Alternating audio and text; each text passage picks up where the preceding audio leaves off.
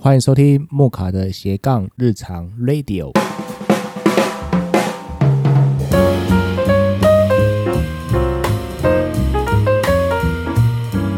这一集呢，要跟大家来聊一下，呃，我过去的一个工作经验哈。我之前有在饭店待过，然后也做过领队，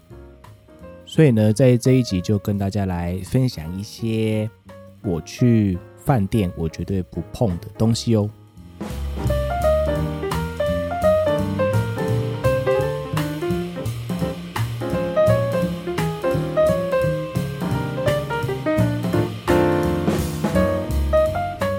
那在开头有跟大家来聊说，呃，我之前的工作经验的关系哈，所以有去过蛮多饭店住过，那也有在饭店工作过一阵子，所以呢，这集的主题呢，就是跟大家来聊聊说，我去饭店会尽量避开去做的一些事情啊。那也因为最近我想也快要跨年了哈，所以给大家一个参考，说如果你有出去玩的话。这些东西可以不要碰的话呢，就千万不要碰哦。在过去经验里面呢，我在当领队的时候，我那时候蛮常在住饭店的。这个以前住饭店的时候啊，会觉得说，嗯，饭店里面的东西应该每个东西都干干净净的啦。不过，这个想法哦，在我去饭店工作之后呢，就破灭了，这样，因为那个环境绝对不是我们搜寻为叫你要干单娘娘哦。跟大家来分享一下，有些东西呢，我去到饭店或者是呃我不熟悉的饭店的话，我基本上能不碰我就不碰，就算它是五星级，我还是尽可能的不碰哦。在国内的话，第一个呢，我觉得我去到饭店的时候，有些东西在使用前。第一个，我刚刚说不碰嘛，那如果一定得碰的话，我一定会清洗一次的。这个就是我觉得各位去饭店的时候，应该房间里面都会有那些透明的那些玻璃杯嘛，那或者是浴室的杯子那种漱口杯这种的东西。这个东西呢，在使用前哦，非得使用前，我一定再把它冲过、洗过，认真的。把它清洗一下，会这样做的原因是因为跟大家来说明一下哈，在寒假或暑假这种旅游旺季啊，或者是因为疫情影响之下，呃，台湾人没办法出国这种前提之下呢，基本上应该都是以国内旅行为主嘛，所以前一阵子新闻都会说国旅大爆炸这样。那在国旅大爆炸的这样一个前提之下，在饭店里面的那个人力基本上就会。蛮辛苦的哈，因为有时候房务员真的没有那么多人来工作的话，要整理房间是蛮辛苦的，甚至还会动用到其他部门的来一起去做环境的整理。那基本上房务员如果在旅游旺季的话，我记得我那时候一天要整十间房间以上了，整个房务部门也大概。四十个人左右，也人数也不少，因为是大饭店嘛，所以每天去这样弄房子啊，或者是整个部门这样加下来，不管是正职的还是实习生，都有一定人数在努力的清扫房间。然后在清扫房间的这样个时间非常非常有压缩的这样情况来说，有一些小细节，或者是我这样讲会不会被饭店同学骂？好，有一些小细节可能有时候就略过，然后看他如果没有使用的话，就会看一下有没有状态，有没有什么呃看起来黑黑脏脏的。如果没有的话，基本上就不会动哦。这个其实就是一个呃，我想人之常情哦，所以就会变成说那个东西可能就没有被清洁到，会有这样的一个现象发生，主要是。大概客人哈，旅游旅客从十点退房之后呢，下午三点就是开放进房嘛，所以各位可以想一下，从上午的十点，然后到下午两点半，这个时间就是一定得把房间清出来。那过程就需要呃弄厕所啦，然后换枕头套啊，然后擦桌子啊，整理垃圾啊。擦玻璃呀、然后擦一些奥 K 所留下来的东西呀、这些圈圈叉叉点点点的事情呢，都要在十点到两点半的时候把它完整弄完。这个是非常繁琐的一个过程哦。如果遇到奥 K 的话，基本上时间就会再多出一倍。例如说，一间房间可能是十五分钟的话，就有可能要弄到三十分钟。所以有些东西如果没有使用的话，或者是看起来像是没有使用的话，呃，我自己认识的房务员有时候基本上就不会动了，或者是就稍加清水冲洗完之后呢，就拿干净的布把它擦干净，这样子。那怎么样去判断这个杯子到底有没有去使用过，或者是有没有做过清洁？这样。我们那时候在饭店的时候，基本上都会被规定一件事情，就是说，清洗过的玻璃杯都要拿布擦干之后才可以放回去，因为会有水渍嘛。那有时候没有擦干净啊，或者是有一些地方还是有些小水渍的时候，就会看得到哦。那这个水渍至少会知道说哦，之前有清洗过，哦，还会比较放心一点点哦。有时候会难以判断的是那种杯子是有颜色的，例如说。浴室里面那种的漱口杯，像乳白色那种漱口杯，那我看到这种的话，基本上我就不用了哈，因为我无法判断说它到底有没有被冲过啊，被洗过啊。因为我刚刚说我会用水质去判断嘛，那这个就没有水质去判断说那到底是干净还是不干净的。那前一个人有没有用过或者是没有用过，这个就难以判断。所以在这个时候呢，我就会用手去。盛水来漱口，那不用的原因也是我刚刚所提到的是，呃，干净度的问题哈。那回过头来再说，就是有时候你可能会问说，那到底什么东西是干净的哈？比较干净的那种东西，我会跟大家来分享说，常换的东西通常是比较干净的，例如说毛巾，然后床单、床套，然后。床垫这个都是比较干净的。那重复使用的呢，就是杯子啦。然后，如果房间也没有沙发的话，那个也算是蛮脏的齁。再来是我绝对不会做的一件事情，就是空脚走在房间的地毯上面。基本上五星级的饭店呢，通常会去做吸地板的动作，但是多久会？去吸一次的话，这个就会变成说，主管部门这个整个清洁 SOP 的办法是怎么样去设定的？所以分享给大家哈，就是如果你要下床的话，就千万要记得穿上鞋子哦，要穿上鞋哦，穿上鞋，穿上鞋子会比较干净。这个就是一个贴心的小提醒了，因为有时候可能不会每一次都吸地板。这个是我觉得业界里面的小黑暗哦。若是换一个角度想，平常也是出门，然后没有住饭店，是住民宿的话，这个部分也是常换的东西也是会比较干净啊。不过民宿有时候会建议大家自己带自己的毛巾，然后牙刷等个人的物品比较好。会这样说是因为民宿有时候他们的。清洗的量不会那么大的时候，有些清洁公司是不收的。那在这样前提之下呢，就变成说要自己来洗毛巾哈。那有时候我曾经有去住到民宿，是毛巾上面还有头发的啦。所以自此之后呢，我个人出门住民宿的话，基本上就会带上自己的毛巾，这样子会比较，我觉得会比较干净，因为。我不晓得上一个人的毛发是怎么样的状态。好，那回到一样，再跟大家分享饭店的部分嘛。有些我觉得经济比较好的呢，就会去住到，例如说 villa 这种的等级的房型。那这种房型呢，呃，在我的经验里面，通常都会吸地板，然后所以会比较干净，然后也会拖地这样子。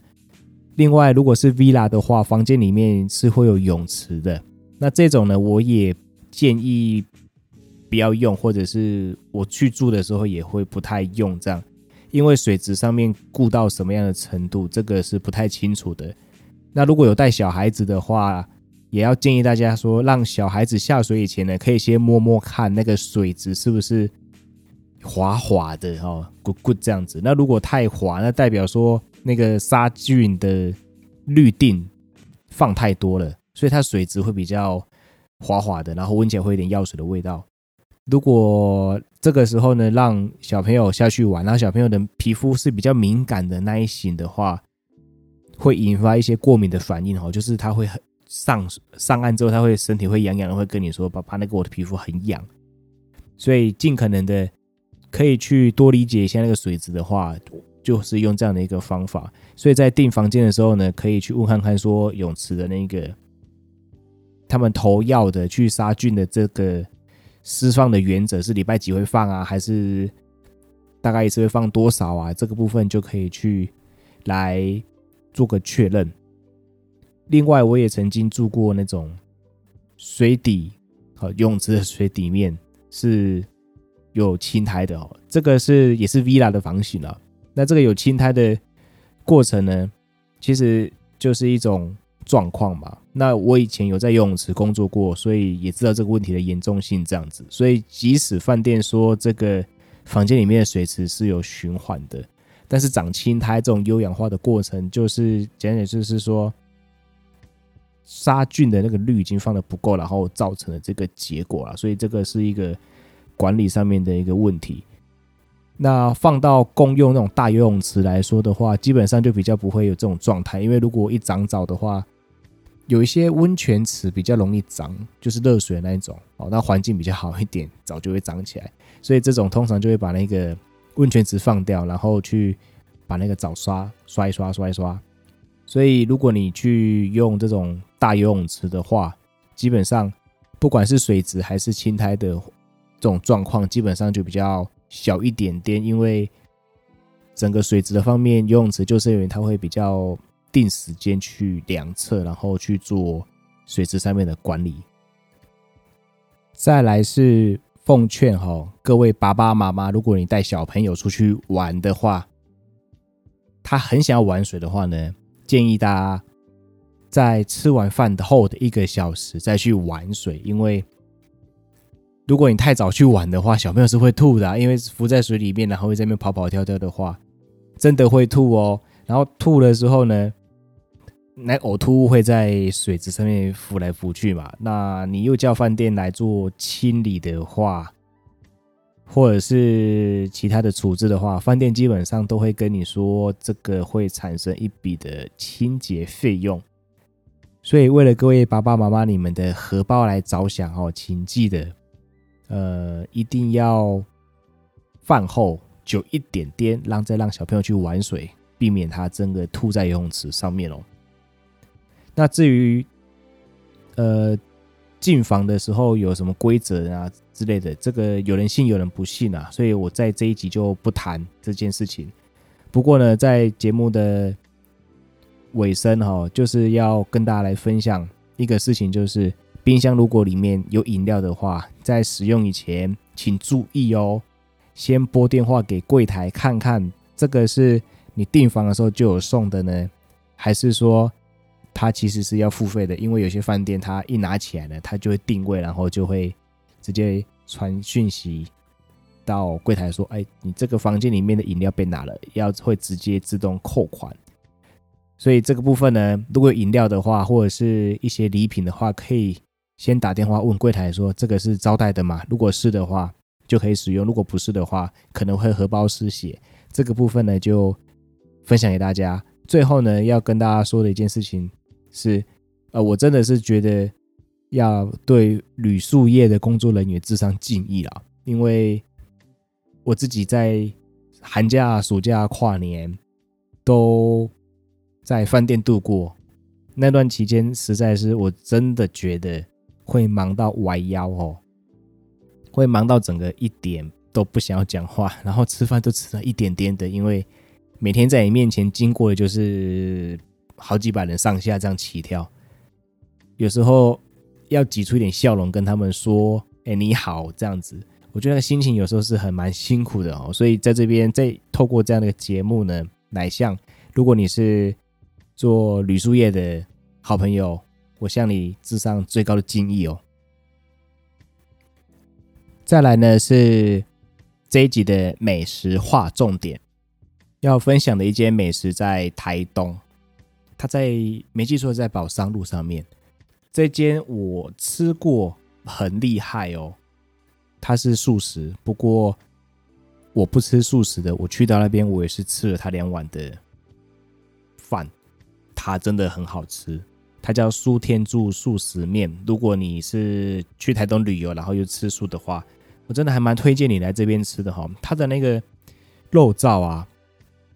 很奇怪，我觉得它很香哎，然后我不晓得怎么弄的，然后我仔细的去看了一下，才知道说它的那个素肉燥呢是长时间用炭火去熬煮，然后内容我，我现在流口水哈，它内容看起来就是有点香菇，然后面筋去做的，那吃起来就有点脆脆的这样，所以呢，它这个我就是它的灵魂啦。那他卖的商品也很简单了，就是米糕、干面、汤面、笋汤。不过我自己去吃米糕的时候，有时候我会吃两碗这样子，然后再配上什么呢？他的那个笋子汤很解腻，就是你会想想看，很香的那个素肉燥，好吃起来有一点香菇的味道，然后一点面筋的味道，脆脆的，然后它。我觉得还带一点麻酱的香气啊，米糕又 Q Q 的，然后这样子衬托起来那种香甜香甜的那种感觉，我觉得哦，我现在一直在流口水，可恶，就真的很很好吃。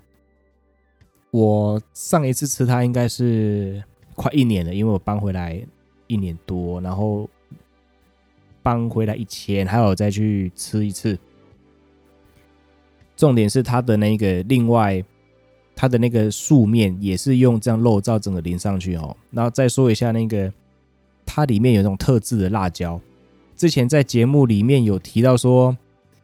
台东的辣椒呢是真的辣哦，因为它是用生辣椒去做的。如果你要用的话，就用一点点就好了，不然你真会辣到辣到喷火。然后用上那个辣椒加上那个素面，这样吃起来，那个味道，如果你是。喜欢这种辣椒的话，那它辣椒是用朝天椒做的，我觉得你可以去试试看。营业时间的方面呢，记得是从下午四点半开始，然后到晚上，我记得有一次十点半过去都还看到它有开着啦。然后记得它是礼拜三公休吧，所以如果你有去到台东，然后你是吃素的好朋友，这间店我觉得。